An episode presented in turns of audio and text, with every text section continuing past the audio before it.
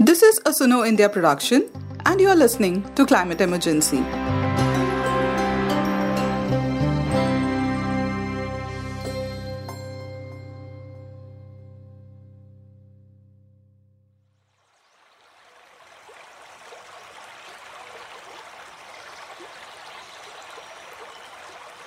are many perennial river systems in South Asia. These rivers originate from the Himalayan mountain ranges. Rivers like Indus, Ganga and Brahmaputra give continuous fresh water supply to over 800 million people. Global warming, however, has raised concerns on the hydrology of the Himalayan rivers. More specifically, seasonal impacts on these glaciers are much talked about. Hi, this is Sharda Balasubramanian and I'm here with the second part on Himalayan glaciers and climate change for Suno India's Climate Emergency podcast. In this episode, we take you to Dokriani glaciers in the Himalayas. The Dokriani glacier catchment, also known as Dhingad catchment, is in the upper Ganga basin in the Garhwal region of the central Himalayas. The glacier receives most of the accumulation in the summer season, between May to October. In the last 5 to 6 years, glaciers have been losing their mass. This mass wastage indicates that the impact of changing climate on generating melt runoff depends on the regional climate of glaciers in the Himalayas. In a recent research paper published in the Journal of Hydrology, researchers looked at mass balance and runoff between 1979 and 2018 in the Dokriani glacier. Their study showed a steady state between 1989 to 1997. Snow and snowmelt contributed to almost 56% of the catchment runoff. Also, mass balance of glaciers and river runoff are sensitive to even 1 unit of change in air temperature.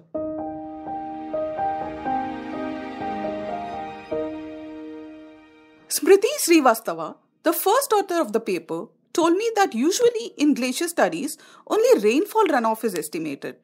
The contribution of glacial melt and snow melt is actually missing. And this has been addressed in this paper, in a timeline spanning across almost 40 years. How are the glaciers behaving in the long term? Are they advancing or retreating? These were looked upon. The authors say that this data would be useful for water resource management and flood risk reduction in the Himalayan region. When we talk about a pattern analysis, right, because you have analyzed the pattern of the melt-off, right, from the glacier and snow melt. So what kind of changes have you observed, like, when you look at your data set in comparison? What are the changes that you've noticed, like within the glacier itself, like with respect to change in the values of snow melt or glacier melt and river runoff? If you can, give me a comparison, It would be great. See, basically, if you talk about this kind of glacier, this is telling that in the months of summer monsoon, like June, July, August, and September, the maximum runoff is coming from the rainfall. And the rainfall is much higher during the summer monsoon months. And that's why the rainfall is contributing maximum in that particular period. But if we talk about winter or pre-monsoon, then snowmelt contribution towards the runoff is much greater. This is how we have differentiated throughout the year, which months are contributing in what particular way, rainfall runoff is maximum in summer monsoon, peaking in August, August is the month where we are having the maximum runoff. And that runoff is coming from the rainfall. And then we also predicted if from in winter or in pre-monsoon, the maximum runoff is coming from snow. Mohd. Farooq Azam, a glaciologist and co-author of this paper, adds more. Our study focus was to tell how much contribution is coming from different sources, snow, glacier and rainfall. The estimate for snow and glacier melt together was around 63%. So 40% was snow melt, 50% was snow melt, 20% was ice melt and 20% was rainfall in the river in the last study. But this time, this area is completely different, having lots of monsoon reach. So monsoon is the main, precipitation source for over this area in central Himalaya, over Dokriani glacier area. At least at this particular time, from Indian Himalayan glaciers, we don't have studies which are able to tell us how much contribution is coming. So in that particular context, this study is very important from central Himalaya, because Indian part, this is the first study, which is telling, okay, this much contribution is coming from snow, this much is from ice, and this much is from rain. So, Farooq, what I also wanted to ask you is, is the data in your study, in this particular paper, pointing towards something, or can you expand a little bit on what the data is showing about, the current scenario of the glacier? Okay. So, data is telling two things: the behavior of mass balance and the behavior of runoff. And data is also further investigating how the mass balance changed in the past and how it has affected the different runoff components. So that is given there. For instance, for some years, we have done some analysis based on decadal scale, right? So in all 48 mass balance and runoff series, we have demarcated 4 different periods.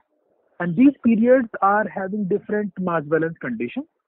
And different mass balance conditions are providing different kind of runoff compositions in the river.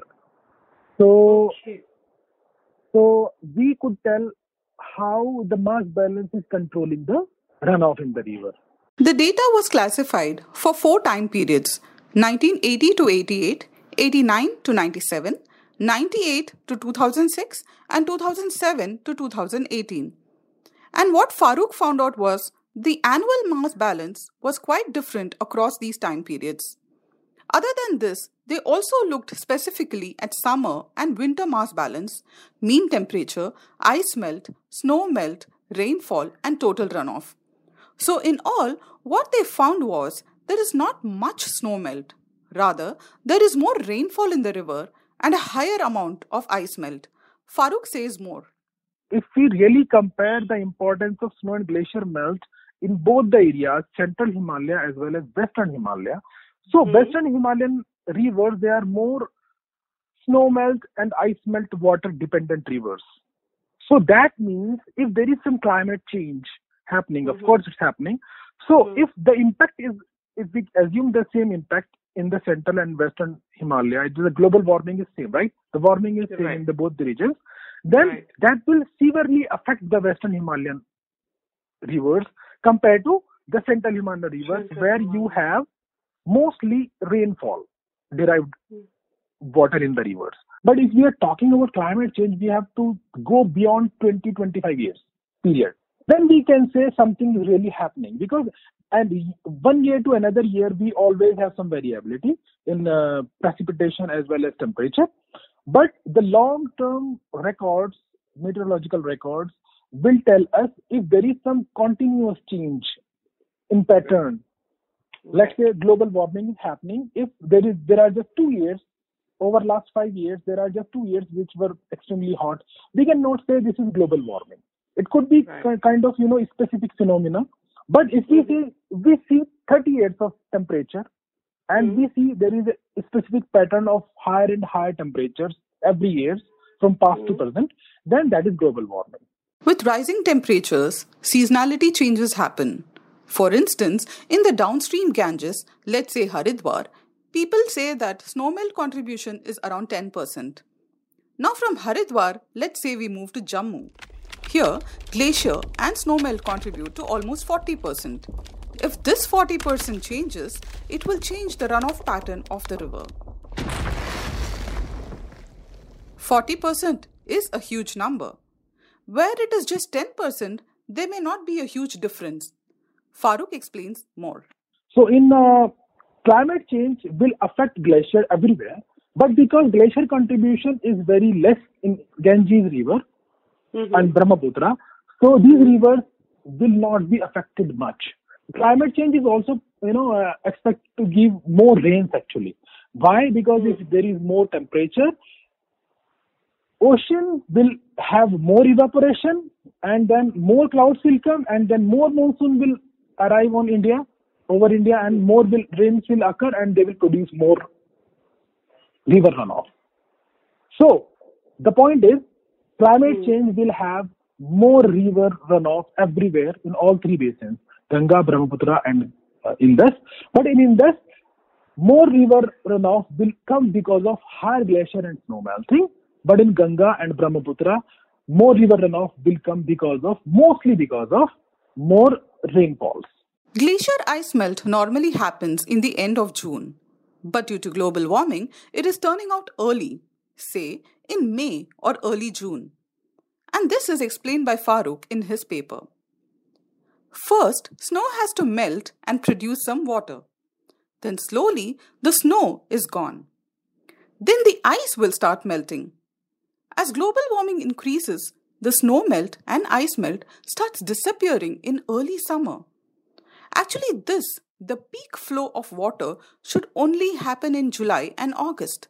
Now, this could shift to June. And that is changing the seasonality of the river. Farooq says more. Now, with global warming, we are supposed to have more rainfall compared to snowfall. So snowfall, they are decreasing. And if you go in the mountains, you talk with old people who are having 70, 80 years of experience in their life. They tell, in our childhood, we used to see 20 feet of snow. But now we have just 10 feet of snow in peak winter time in our village. Globally, experts are also talking about one aspect that could save the glaciers from climate change, and that is debris cover. The ice is covered by boulders, pebbles, rocks, and while you're walking, you don't feel that just below your feet there is a glacier. This debris cover actually insulates the glacier. As a result, the lower portion of the glacier does not melt at a high rate. In the Dokriani glacier that spans across an area of 1.66 km square, 54% is covered by debris and the rest is just clean ice. In these fragile mountains, there are rock avalanches that come crashing down from the valley walls. They land straight on the foot of the glacier and accumulate even as the glaciers move.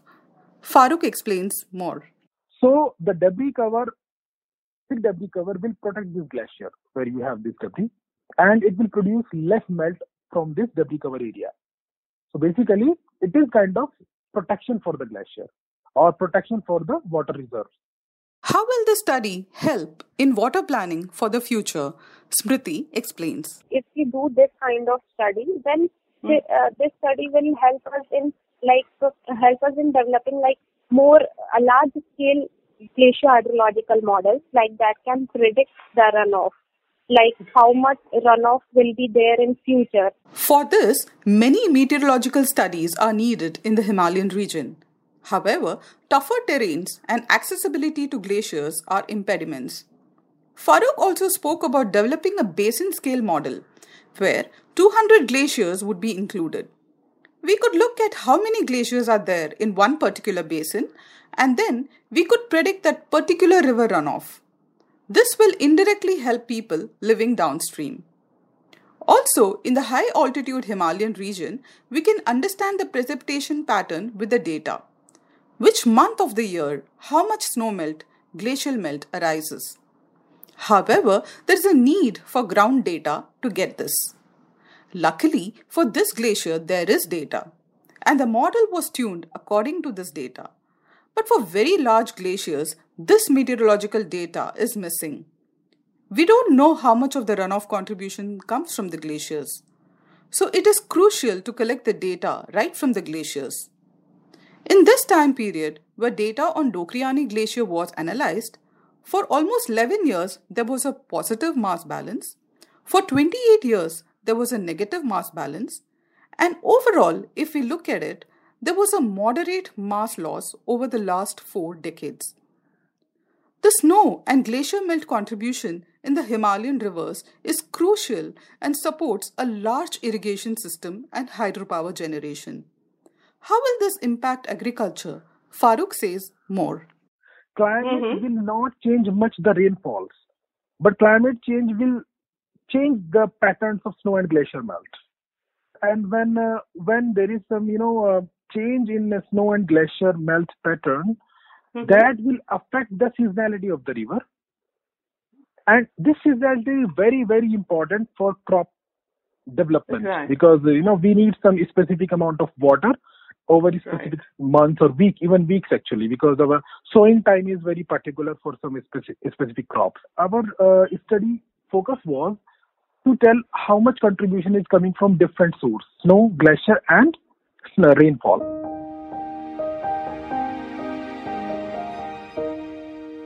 So runoff from the glacier that goes into the river, like I remember Farooq was also telling about how so many farmers are dependent on this river water for their agriculture and all these things. So going forward in future, how do you think, your study of glaciers could indirectly like help maybe policy planners or maybe farmers to sort of plan their water management system in a better way? Because ultimately, I think, whatever scientists, researchers do, when it actually comes into implementation, when it actually has an impact on, this research has an impact on people, I think it's more strongly taken by the policymakers, right? Like, and probably also support your research, your long-run research, right? Basically, why this runoff study is important, because if you are knowing like how much contribution or how much runoff, like accurate, not we can't get like accurate, but like year two values if we know. So if we know like this much, like 12 cubic kilometer water is going to come from that particular place. Okay, what farmers can do, like they can, accordingly, they can set up like hydropower stations. Like meaning, like there are lot of capacity depending upon their capacity. They can set up a hydropower station there if they know like how much water is going to come there. And secondly, depending upon like this, they can sow those types of plants that will be related to the agriculture point of view. They can cultivate those crops that will, if there is like less contribution, then they can cultivate those plants which used to take less water comparatively. And then accordingly, they can manage the water, whatever is going to come in particular months at their areas. Surely in agriculture, like how to, means like whatever is the capacity they are having and how to grow in that particular capacity, with seeds or with plants will be useful to them more. If they are going to have less water, then the plants which are going to consume less water, they can plant those. That can be seen by actually the policy maker.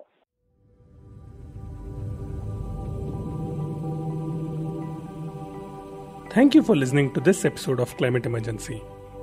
You can listen to all the episodes on our website sunoindia.in or on any other podcast platform of your choice.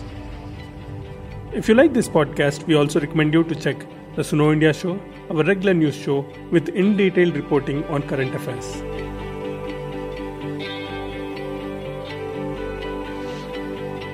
Suno India shines a spotlight on underrepresented and underreported stories using audio as a medium. We rely on you, our listener, to support our work and bring out these stories. So please support us by visiting the contribute page on our website.